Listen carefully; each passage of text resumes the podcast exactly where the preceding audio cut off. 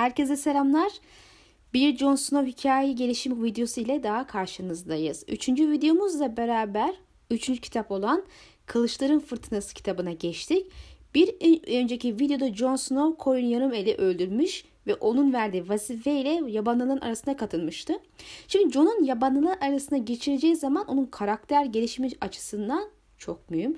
Burada sadece ikinci sınavı olan aşk ile değil ayrıca ön yargı hatta bir noktada nefretle yaklaştığı bu tırnak arası yağmacı hırsız halkı tanıdıkça e, yaşama ait önemli bir şey de öğrenecek. İki tarafta da iyiler ve kötüler olduğunu, karşısındakilerin de en az kendisi kadar insan olduğunu, hayalleri olan, duyguları olan, hayatta kalmak için mücadele etmesi gereken insanlar olduğunu.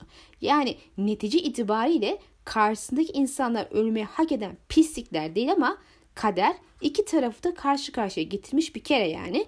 İleride John hayatın karşı karşıya getirdiği bu iki tarafı aralarında geçirdiği bu zaman sayesinde bir araya getirip müttefik yapmak için uğraşacak. Biz de e, üçüncü kitap boyunca John'un gözünden yabanlıların nasıl özgür halka dönüştüğünü göreceğiz.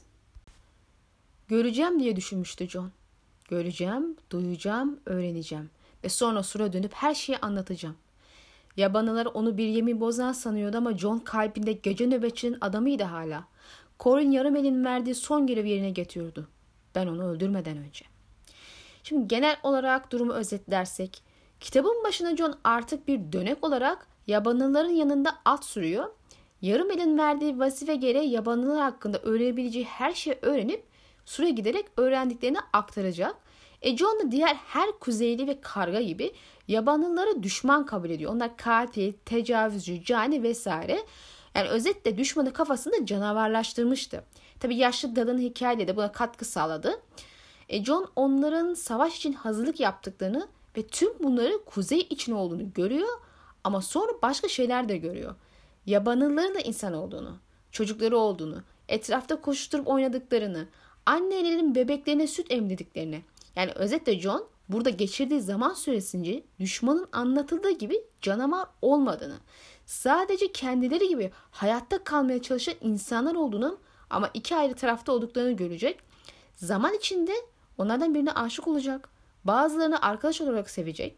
E John onlarla dolaşmaya başladığı bu süre içerisinde bir parçası da aslında bir nevi onlarla bütünleşmeye ve onları sevmeye başlıyor. Bu da onlara ihanet etmeyi onun için zorlaştırıyor tabii ki. E bunun sonucunda tüm bunlar ve fazlası ileride yabanılları özümseyip surdan geçirme anlaşmasını yapacak bir deneyim olacak. Elbette burada edinileceği ilişkilerde ileride fayda sağlayacak. Başka bir yerde kaynatılmış deriler giymiş iki genç çomak dövüşü yapıyordu. Ateşin üstünden atlayıp birbirlerine saldırıyorlardı. İndirdikleri her darbede homurdanıyorlardı. Çember şeklinde oturan bir düzine kadın tüy tagarak okları dengeliyordu. Bu oklar kardeşlerim için diye düşündü John. Babamın halkı için. Kış yarının, derin ormanın, kalesinin. Son Ocak insanlar için. Bu oklar kuzey için. Ama John'un gördüğü her şey savaşa ait değildi. Dans eden kadınlar da gördü. Bir bebeğin ağladığını duydu. Kürklere sarılmış, oyun oynamaktan nefes nefese kalmış küçük bir erkek çocuğu koşarak atının önünden geçti. Öküzler nehir kıyısı boyunca gezinerek yiyecek ot ararken koyunlar ve keçiler özgür, özgürce dolaşıyordu. Yemek ateşlerinden birinden kızarmış koyun eti kokusu yükseliyordu. Başka bir ateşte bir yaban domuzu çevriliyordu. Yabanın arasına geçidi her gün John'un yapmak zorunda olduğu şeyi biraz daha zorlaştırıyordu. John bu adamlara ihanet etmenin bir yolunu bulmaya mecburdu ve bulduğunda adamlar ölecekti. John onların arkadaşlığını istememişti. Ygritte'in aşkını istediğinden fazla değil ama yine de. Fenler eski deli de konuşuyordu ve John'a neredeyse tek kelime bile etmiyorlardı. Ama ciğerlerin akıncıları farklıydı. Sura aşan adamlar. John kendisine rağmen onları tanımaya başlamıştı. Sıska, sessiz Errok ve arkadaş canlısı keçi Greek, Court ve Botger isimli delikanlılar ipçi Kendirdan grubun en kötüsü Deldi. John'un yaşındaki alt suratlı delikanlı çalmaya niyetlendi, niyetli olduğu yabanıl kızı romantik sözlerle anlatıp duruyordu. Şanslı bir kız. Senin Ygritte'nin gibi. Ateşle öpülmüş. John dilini ısırmak zorunda kaldı.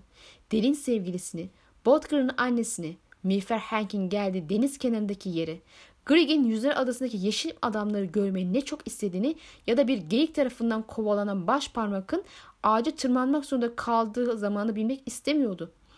İri çıbanın poposundaki çıbanı, taş parmakın ne çok bir içebileceğini, Coart'ın küçük kardeşinin Jarl'ın, Jarl'a gitmemesi için ağabeyine nasıl yalvardığını duymak istemiyordu. Coart 14 yaşından büyük olamazdı ama daha şimdiden kendine bir eş çalmıştı ve bir bebek bekliyordu. Belki de oğlum bir kalede doğar diye böbürleniyordu delikanlı. Bir lot gibi bir kalede doğar. Gördüğü kalelerden çok etkilenmişti. Kale sandığı şeyler gözcü kuleleriydi aslında. Şimdi Mason John ile tanışması sahnesi güzel sahnelerden biridir. İki kere onu gördüğünden ilkinin çocukken ikincisinde ziyafette olduğundan bahsediyor. E bir şekilde John Mason, Mason kendini kabul ettiriyor ama içten içe Mason tamamen ona güvenmediğini biliyoruz elbette.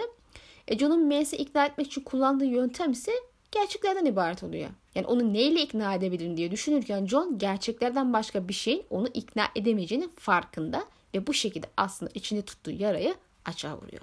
Starklarla büyüse bile tam anlamıyla onların bir parçası olamadığını ve hep bir adım kapının dışına durduğunu bir kere daha John'un tarzı, tarzıyla öğreniyoruz. E bu sayede kabul görüyor. Şimdi o sahneyi hatırlayalım. John bir yudum daha şarap içti. Bu adamın inilebileceği tek hikaye var. Babamın Kral Robert için ziyaret verdiği gece kış yarında olduğunu söylemiştiniz. Söyledim çünkü oradaydım. O halde hepimizi gördünüz. Prens Joffrey ve Prens Tommen, Prenses Marcella, erkek kardeşlerim Rob, Bran ve Rickon, kız kardeşlerim Arya ve Sansa.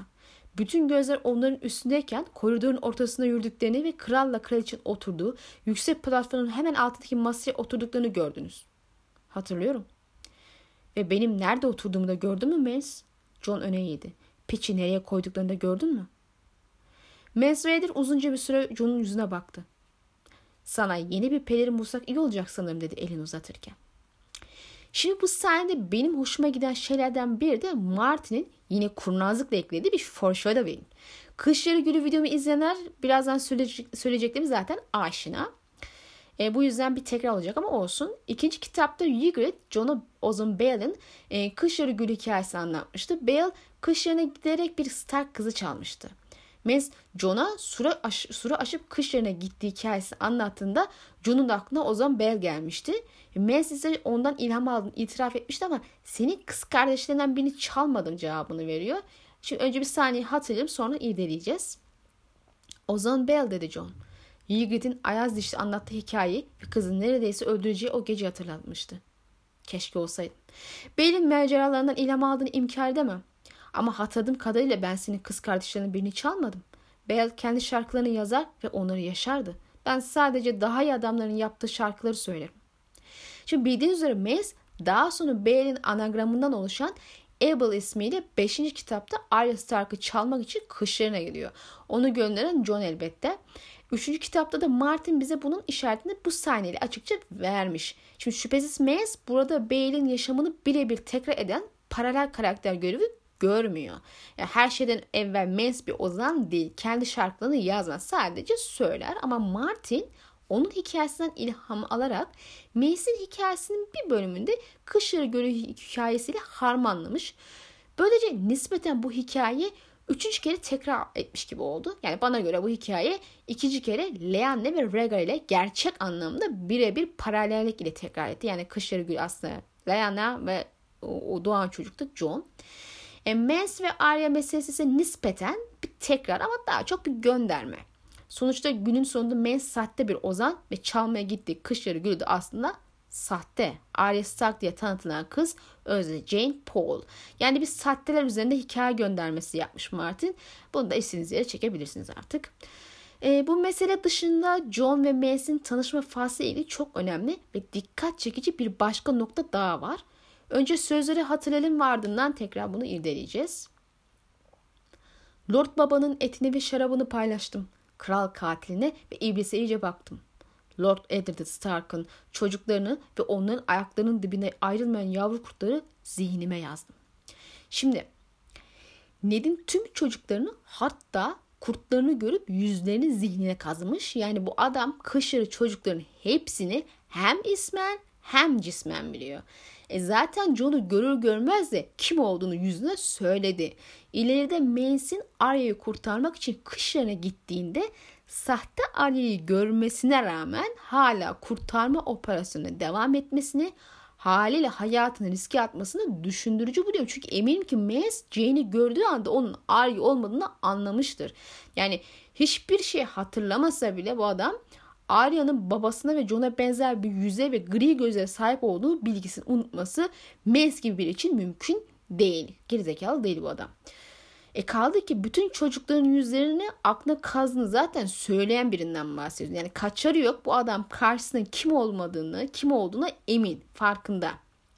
O zaman Mace'in postunu riske atma sebebi neydi? Kesinlikle sahte bir insan için bu kadar riske girmez. Bu durumda Melisandre onu sadece aile için göndermemiş olabilir mi yahut Mace'in kendi gizli bir emeli olabilir mi? Hala bu boruyu arıyor olabilir mi?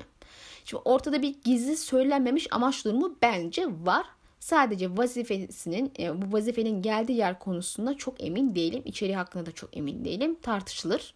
Hatta aslında bu pembe mektup meselesi Mace'in altına çıktığını bile düşünüyorum. Neyse bu konu tabii ki daha var.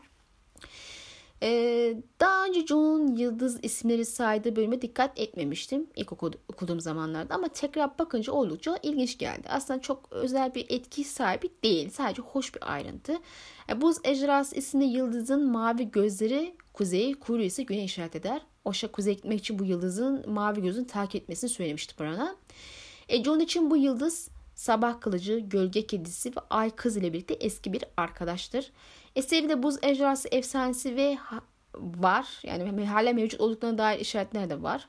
Yani zaten ejderhalarla ilgili yaptığım videoyu izlediyseniz bunu biliyorsunuz. İzlemeyenlere tavsiye ederim. E, dikkat çekici bir isim ise Sabah Kılıcı. Bu da bize Arthur'un kılıcını anımsatıyor. E, bu takım yıldızı güney e, ve tabii ki Arthur'un kendisinden anımsatıyor. E, bu takım yıldızı güney tarafında bulunuyor ki akla ister istemez hemen Dawn geliyor. Şimdi eski arkadaş tanımı biraz da güneye bakan sabah kılıcı için, yıldızı için çok manidar koçuyor. Çünkü aslında Arthur ve Dane hanesinde hanesi gerçekten de eski arkadaş denebilecek bir türe giriyor John için. Of bilmese bile. Yani genel olarak bu yıldız meselesinin hikaye katkısı görünmüyor dediğim gibi ama hoş bir ayrıntı bir göründüğü için eklemek istedim. E yandan John'un aynı yıldızlara bakıp Ygritte ile farklı şeyler gördüğünü söylemesi de ikisinin dünyasının bakış açısının özlerinin ne kadar farklı olduğunu söylemesinde e, edebi yönü olduğunu düşünüyorum. Aksi halde zaten yazar bu kızı bu kadar hızlı öldürmez herhalde. E, John'un nispeten yabanlılar arasında kabul görmesinden sonraki geçen süreçte John emrediği gibi gözlemlerini yapar, mamutları ve hikayeleri anlatan devleri görür. Mace'in aradığı güç her neyse onu öğrenmeye çalışır. Aslında Tormund ile alt sürerken boru üfleyen unvanını nasıl aldığını merak ederken Mace'in kış borusunu bulup Tormund'a mı verdiğini merak ediyor. Yani bu unvanı bu şekilde mi aldı acaba diye düşünüyor. Ve Özde aslında ıı, doğruya çok yaklaşıyor John. Yani Mans'in arada bu gerçekte Joram'ın borusu zaten biliyorsunuz kış borusunu arıyordu ve burada aslında yaklaşmış gerçeğe. Lakin tabii ki hiç bulamadı. John'un bulduğu borunun kış borusu olma olası düşünülürse bu durum daha da manidar hale geliyor. Ama bu da başka bir konu. Şimdi Tormund ile geçirdiği sürede yabanıl adam John ile Ygritte arasında çöp çatanlık yapmaya kalksa da John gerek yetiştirme tarzı gerekse yeminler yüzünden buna pek yanaşmaz. E zaten Ygritte'in tüm ışık yakmalarına rağmen John baya bir direnç gösteriyor gördük. John'u Ygritte'i çalmakla itham ediyor Tormund ve eğer onu istemiyordu ise neden bunu yaptığını soruyor. Şimdi John'un bu yabanı geneli ilk tanışması denebilir. E bu arada bir parantez açmak istiyorum. Okuyucular arasında yabanlıların bir kadını çaldığında bunu bunun otomatikman evlilik olduğu şeklinde yorumlayanlar olduğunu gördüm. Ama bu doğru değil. E, zaten bu kadını anlamak için bu Tormund ve John sahnesini okursanız ikinci Pov'da göreceksiniz. Bu çalma girişimi daha çok bir nişana benzeyen bir şey ve her daim evlilikle bitmiyor. Mesela Ygritte daha önce de çalınmıştı ama bu o kadın hiç evlenmedi. Şimdi John'un bekaret yemini bozmasını sağlayan kilit an Mance'in John'a güvenmemesini açıkça belirtmesi ve Ygritte'in araya girerek John'u kurtarmasıyla oluyor. E bundan sonra John ya da Ygritte ile John ya Ygritte ile sevgili olacak ya da yeminlerine sadakatte ısrar eden bir karga olduğu iyice belli olacak ve foyası ortaya çıkacak yani. Ve daha peki vazifesi sona erecek. E, Ygritte ve John arasında malum gelişmeler yaşanır ve kız kendisini çalmak suçlar tekrar. John bunu reddetmeye devam eder ısrarla. Ve bir yandan kimliğini ve yerini yeniden sorgulamaya başladığında gözlemliyoruz. İşte Arya onun hala kardeşi miydi? Hiç gerçekten kardeşi olmuş muydu ki? E kışlarında Theon'dan daha değerli bir yeri yoktu. Ve artık bu yeri de kaybetmişti. Asla bir stak olmamıştı falan filan. E bu yara şüphesiz daha uzun süre John'un peşini bırakmayacak. Amacım seni çalmak değildi demişti John. Bıçağımı, bıçağımı boğazına dayanana kadar seni bir kız olduğunu bile bilmiyordum. Hiç istemeden öldürdüğün bir adam da isteyerek öldürdüğün adam kadar ölüdür demişti Ygritte inatla. John bu kadar inatçı biri hiç tanışmamıştı. Belki kardeşi ayrı dışında. O hala benim kardeşim mi diye merak etti. Peki kardeşim miydi? John asla gerçek bir star olmamıştı. Lord Eddard'ın annesiz piçiydi sadece. Kış yarında Fengoraja'dan fazla yeri yoktu ve bu kadarını bile kaybetmişti. Gece, nöbette, gece nöbetçilerine katılan bir adamın adam yeminli sözlerini söylediğinde eski ailesini bir kenara bırakır yeni ailesine katılırdı ama Jon Snow yeni kardeşlerini de kaybetmişti. Şimdi Jon'un Ygritte ile olan sahneleri bazı noktalardan önemli diyebiliriz. En azından Jon Arya destekçileri açısından. Şimdi sebepleri şu. Öncelikle Jon Arya ve Ygritte benzetmelerini hız kesmeden, Jon Arya ve Ygritte benzetmelerini hız kesmeden devam ediyor. Dahası şu vücut kıyaslamaları falan devam ediyor. Söylemiştim daha önce bu çok iğrenç bir ayrıntı benim için. Yani şimdi sevgili yapıyorsunuz. Dahası işi pişiriyorsunuz. Ve sevgilinizle kardeşinizin vücutlarını kıyaslıyorsunuz falan. Bu çok iğrenç bir şey ya. Bildiğiniz üzere gerek kitaplarda gerekçe, gerekse işte Martin'in bizzat kendi ağzıyla onayladığı gibi Ygritte kişiliğindeki kadınlar Jon'un beğendiği kadın tiplemene giriyor. E, bu kişilik özelliklerinin fazlasıyla arada olması ve zaten iki karakteri birbirine benzetmesi sık sık ve bunu tekrar tekrar böyle devam e, yaptığını görüyoruz. Bu bir işaret olarak kabul ediliyor. E diğer yandan aynı sahnede bunları yaparken Arya'nın işte başka kardeşine değil de sadece o hala sadece onun hala kardeş olup olmadığını daha hiç kardeş olmuş muydu ki diye sorgulaması dikkat çekiliyor. Yani burada bir kardeşlik bağı sorgulanıyor ve 5. kitapta birkaç kez bu bağı reddettiğini görüyoruz. E, tabii yeminler yüzünden aslında. Haliyle bu bir işaret diye düşünülüyor dediğim gibi. En önemlilerinden biri de yine John ve Ygritte arasındaki mahare sahnesinde Ygritte'i ilk çalan kişiyi soruyor John ve aralarında şöyle bir sohbet geçiyor. Önce ona bakalım sonra yorumlayalım. Kimdi? 5 yıl önce bir bayramda karşılaştığım bir çocuk. Ağabeyleri birlikte alışverişe gelmişti. Benimkiler gibi ateşte öpülmüş saçları vardı. Ben de onun şanslı olacağını düşündüm ama zayıftı. Geri dönüp beni çalmaya çalıştı da uzun mızrak onun kolunu kırdı. Çocuk kaçtı bir daha asla denemedi. Bir kez bile. O halde uzun mızrak değildi. John rahatlamıştı. Cana yakın düzü, yüzü ve dostça tavır yüzünden uzun mızrakı seviyordu. Yeri gidiyor John, John'u yumrukladı. Bu çok iğrenç. Kız kardeşine yatar mıydın? Uzun mızrak senin kardeşin değil ki.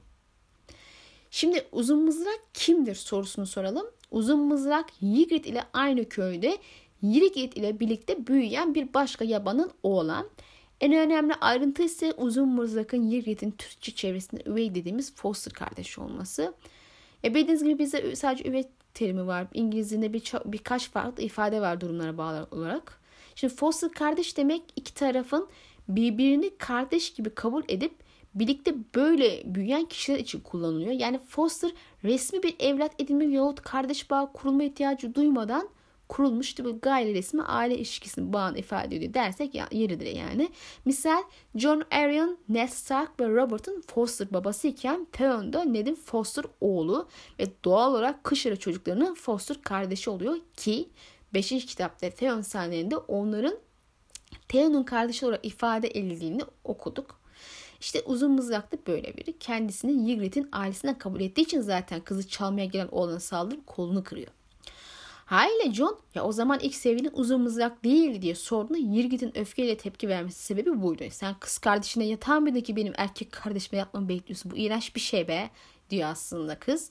E, lakin işte John'un tepkisi farklı oluyor. Senin erkek kardeşin değil ki diyor. Yani John elbette ki Ygritte ve uzun mızrak arasındaki yakın bağ biliyor ama onun gözünde istediğin kadar foster ol. John için önemli olan gerçek kardeş olmamaları. Gerçekte kardeş değilsen, kardeş gibi büyümüş olmanın iki kişi arasındaki bir aşk, evlilik vesaire için e, John açısından bir sorun teşkil etmediğini görüyoruz burada. E, bu da bize bir diğer gerçeğe götürüyor. John Snow da bir Foster. Ned Foster'ın oğlu, Ned'in Foster oğlu ve Theon gibi star çocuklarının Foster kardeşi. E zaten Theon'un John'un foil olduğunu biliyorsunuz. Martin söylemişti bunu. Sözleri daha önceki videolarda aktarmıştım sizlere. Bu yüzden birçok noktada paralel noktada içiyor bu iki karakterde. Şimdi buradan küçük bir ayrıntıya gidelim. E, Martin'in hoş bir göndermesini yakaladım desem yerim. E, eminim siz de fark etmişsinizdir. Ned'in yeni lütuf hisarlarına yerleştirmeyi arzu ettiği adamlar konusu. Şimdi Ned en son kış gelmişken bunun hayata geçirilemeyecek bir rüya olduğundan falan bahsetmişti. İşte bu da yani bir e, bağ rüyası olduğundan bahsetmişti. Yani serinin 7. ve son kitabı nesi bir bahar bir ilkbahar rüyası işte bir bahar rüyası. Şimdi bu şekilde burada böyle görmek benim için çok hoş şirin bir gönderme olmuştu. John'un babası bir keresinde yeni lordlar ilan etmekten ve onları yabanlılara karşı birer kalkan olarak terk edilmiş hisarlara yerleştirmekten bahsetmişti. Bu plan nöbetin yeni lütfun büyük bir bölümünü geri vermesini gerektiriyordu ama John'un amcası Benjen yeni lordların kış, yeri, kış yeri yerine Karakale'ye vergi ödemesi halinde Lord kumandanın ikna edebileceğine inanıyordu. Bu bir ilkbahar rüyası gerçekleşmişti Lord Eddard. Kış kapıdayken arazi vadi bile adamları kuzeye çekmez. Şimdi araya sıkıştırmadan edemeyeceğim ama özel hepinizin bildiği bir başka minik ayrıntı. Şimdi yabanın kızın Jon'a sık sık tekrar ettiği hiçbir şey bilmiyorsun Jon Snow sözü Arya'nın işte sivri ucu sapla Den'in arka, arkaya bakarsam kaybolurum sözü gibi. E, Jon'un hikayesinde önemli bir şey işaret eden tekrar cümlelerden biri.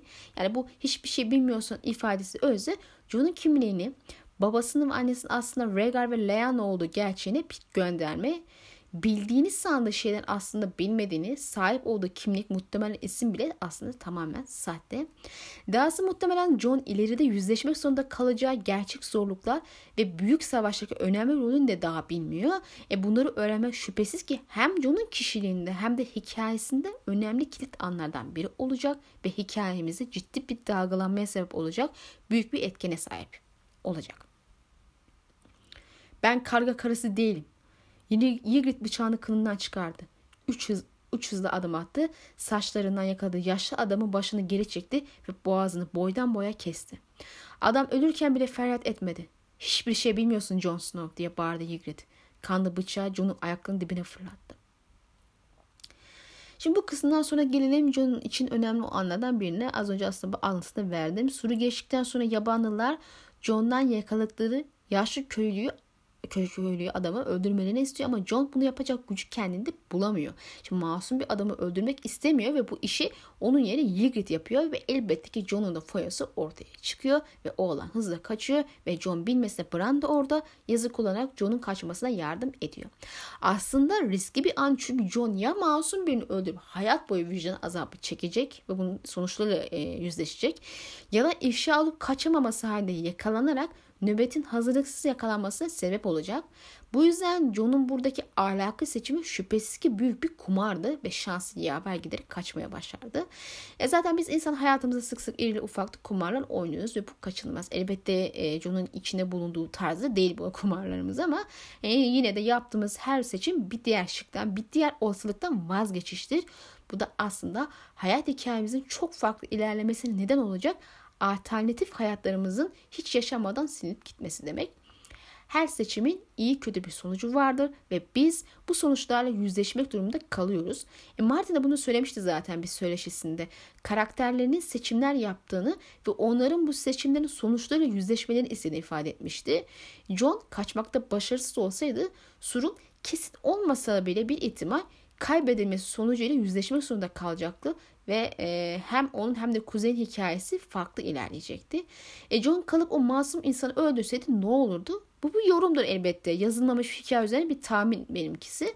Muhtemelen John eski John olmazdı ve masum bir insanın eliyle öldürdüğü için ciddi bir vicdan azabı çekecek ve karakteri kötü yönde etkilenecekti. Belki kağıt üstünde kurgusal bir hikaye okurken bunun ne demek olduğunu pek idrak edemeyebiliriz. Ama yakın zamanda bir akrabamın başına gelen olayı sizinle paylaşmak istiyorum. Belki pekiştirmenize yardımcı olur. Şimdi bu akrabam trafiğin yoğun olduğu bir ana caddeden üst geçit dururken arabaların arasına hızla atlayan bebekli bir kadına çarptı ve kadın sanırım en az bir hafta falan komada kaldıktan sonra vefat etti. Allah rahmet eylesin. Ya bebek iyi durumda çok şükür. Şimdi polis yaptığı incelemede %100 kusur olarak vefat eden hanımı gösterdi. Çünkü dediğim gibi geçmemesi gereken bir yerden bir anda yolu atlıyor ve doğal olarak araba kıvrılmaya çalışsa bile çarpmaktan kurtulamıyor. Şimdi yasal olarak bu akrabamın hiçbir ceza sorumluluğu yok. Kimse hiçbir şey talep edemiyor doğal olarak ama gelin görün ki vicdan azabından içine kapandı. Gözlerinin altı karardı. Resmen bunalıma girdi ya. Ya sürekli aklında bu kadın annesiz kalan bebeği var şüphesiz. Yani teknik olarak kendi eli bile iste yaptığı bir şey değil ama içine düştüğü durum bu. Yani çok büyük bir vicdan azabı ve bu onu çok kötü bir şekilde etkilemiş durumda. Şimdi John'a dönelim. Kendi eliyle bile isteye kanını eline bulaştır bulaştıra masum bir insanı öldürmesi halinde bu John'u nasıl etkiler? Artık şimdi tahmin edebilirsiniz. Şimdi böyle bir şey insanın ruhunu karartır. İleride ya intihar sürükleyecek bir bunalıma sokar ya, ya da vicdanı öldürüp rahatça önüne gelen, geleni asıp kesebilen birine dönüştürür. Yani bakın Yigrit'e gram tereddüt etmeden adamın boğazı boydan boya kesme öldürdü. Hanginiz bunu yapabilirsiniz ki? Ben yapamam şahsen. Ben böcek bile öldüremem kolay kolay. Şimdi o zaman bu karar John ile ilgili bize ne söylüyor? E dikkat ederseniz Corinne Ygritte'i esir ettiklerinde John'un onunla ilgilenmesini istiyor. John bunu infaz olarak algılıyor ama kız her ne kadar o yaşlı adam gibi masum sayılmasa da tehdit içermeyen biri ve dahası bir kadından bahsediyor sonuçta. John için kadını öldürmek onursuzluk olsa gerekir. Yetiştiği toplum ortada. Ama bilmiyor ki Ygritte'in nasıl bir savaşçı bir kadın olduğunu. E ta en başta o zaman gördük John'un ahlaki terazide tartmadan eyleme geçmediğini, günün sonunda masum birinin canını almak var ise John buna istekli değil. Bir ablam buna kalbi aklına kılavuzluk etmek olarak yorumlamıştı. Yani bir insanın safi akıl ile işte Tywin gibi ya da Yavuz safi kalbi ile işte Catelyn'in son dönemleri gibi hareket etmesi iyi bir şey değil. İlki seni canavara dönüştürür. Alaka olmayan seçimler yaparsın ve birçok kişinin canını yakarsın. E, diğerinde ise kendini de çevrendeki de felakete sürükleyebilirsin. E, bu yüzden bu ikisi birlikte çalışmak zorunda. Çoğu zaman John'da da durum bu. Bu dengeli şekilde çalışıyor.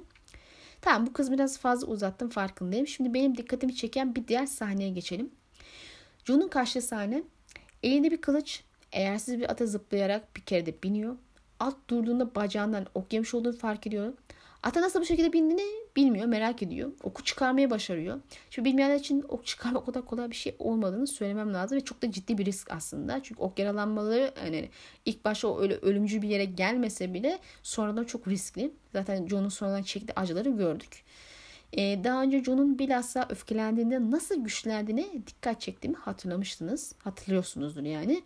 E bu sahneyi bu açıdan ilgi çekici buldum işte. Yani olağan şartlarda bir adam kolay kolay o etini dilip geçecek şekilde itip çıkartamaz tek başına. Hem de bayılmadan. Diğer yandan işte bu şekilde ata binip sürünüyor, garipsemiş görünüyor ve nasıl yaptığını merak ediyor. Sanırım John kendi yeteneklerinin ve gücünün tam olarak farkında değil, sınırlarını keşfediyor dersek yeridir. Karanlık gök gürültüsü birlikte indi. Fenler hızla aralarından geçen kurdu mızraklarıyla dürtmeye çalışıyorlardı. Yaşlı adamın kıs, kasra katlem kokusuyla çıldırmıştı. Hayvan şahlandı ve toynaklarıyla havayı dövdü. Uzun pençe hala John'un elindeydi. Jon Snow aniden bundan daha iyi bir fırsat bulamayacağını anladı. Yabanın devrildiğinde kısak ileri fırladı ama John bir, şey, bir şekilde boş eli hayvanın yerisini yakalamayı ve kendini atın sırtına atmayı başardı. Uzun saatler sonra yağmur durdu. John kendini uzun siyah otlardan ibaret bir denizin ortasında tek başına buldu. Sağ uylunda derin bir zonklama vardı. Eğilip baktı. Bacağına saplanan oku görünce şaşırdı. Bu ne zaman oldu? Okun sapını çıkarıp tutup çekmeye çalıştı ama ucu eti iyice gömülmüştü. John hissetti acı işkence gibiydi. Beceriksiz hareketlerle kıssağın sırtından aşağı kaydı. Yaralı bacağı kıvrıldı. John çılını yutmak zorunda kaldı. Bu büyük ızdırap verecek ama ok dışarı çıkmak zorundaydı ve beklemenin bir faydası yoktu. John sapını kavradığı oku ileri itti. İnledi sonra küfür etti. Canı öyle yanıyordu ki durmak zorunda kaldı. Doğranmış bir domuz gibi kanıyorum diye düşündü ama ok dışarı çıkana kadar yapacak bir şey yoktu. Yüzünü buruşturup tekrar denedi ve çok geçmeden titreyerek tekrar durdu. Bir kez daha. John bu sefer çığlık attı ama işini bitirdiğinde okun ucu uylunun ön tarafından dışarı çıkıyordu. John oku daha iyi kavrayabilmek için kanlı pantolonunu geri itti ve okun sapını bacağından ağır ağır çekti. Bunu bayılmadan nasıl yaptığını hiç bilmiyordu. John aksayan bacağıyla atı asla yakala- yakalayamazdı. John'un tek yapabildiği kendini ayağa kalkmaya zorlamak ve atın sırtına tırmanmak oldu. Bu ata daha önce nasıl bindim? Eğersiz, üzengesiz, tek elimde bir kılıç verken. Cevaplayamayacağı bir başka soruydu bu. Şimdi John ile ilgili bu videoda yapacağımız son yorumlama ise Martin'in daha önce dikkat çektiği küçük ama önemli dediği bir ayrıntı. Martin John'un hayalet ile ayrıldığında bir süre onu hissedememesine işaret etmişti. John'un bundan bahsettiği ilk sahne suru tırmanıp öbür tarafa geçtikleri sahne ki zaten tırmanmadan önce Hayat ile ayrılıyorlar demem. Yani John ve Hayat arasındaki bağ aralarına su girdiği zaman kayboldu. Daha sonra John 5. kitapta kurtları gördüğü rüyasında sadece yazı görememişti. Ama sur ötesinde bir yerde olduğunu biliyordu. Çünkü zaten hayalet bir süre orada dolandığı için kurtlar arasındaki bağ sayesinde görmüştür, hissetmiştir. E bu küçük ayrıntı bize surun sadece ateş ve ejderhalarının yahut buz vaatlarının geçmelerine engel olmadığını Vorkların da hayvanlar ile aralarındaki bağı kesine işaret ediyor gibi gözüküyor. Haliyle bu seri için ne demek sorusu önemli. E bu video yeri, bu video yeri olmadığı için çok irdeleyemeyeceğim ama sur belki de sandığımız gibi sadece ötekilere karşı inşa edilmemiştir. Buna bir işaret olabilir. İşte inşa amacı tamamen başka bir şey bile olabilir. E da vakti geldiğinde öğreniriz inşallah. Ne diyeyim yani birileri kitabı yazmadığı sürece bir, bir bağırıyor aslında neticede bu da. John hayaletin nerede olduğunu merak etti. Kara Kale'ye gitmiş miydi yoksa bir kurt sürüsü birlikte ormanda koşuyor muydu? John ulu kurdu rüyalarında bile hissedemiyordu. Bu durum bir parçası kesilmiş gibi hissetmesine sebep olmuştu. Yirgit onun yanında uyurken bile John kendini yalnız hissediyordu. Yalnız ölmek istemiyordu. Ve bir videonun daha sonuna geldik. Bir sonraki videoda ünlü Sur Savaşı ve John'un Lord Kumandan seçilmesi sahneleri hakkında konuşacağız. Umarım videomuzu beğenmişsinizdir. Bir sonraki videoda görüşmek dileğiyle inşallah. Allah'a emanet olun.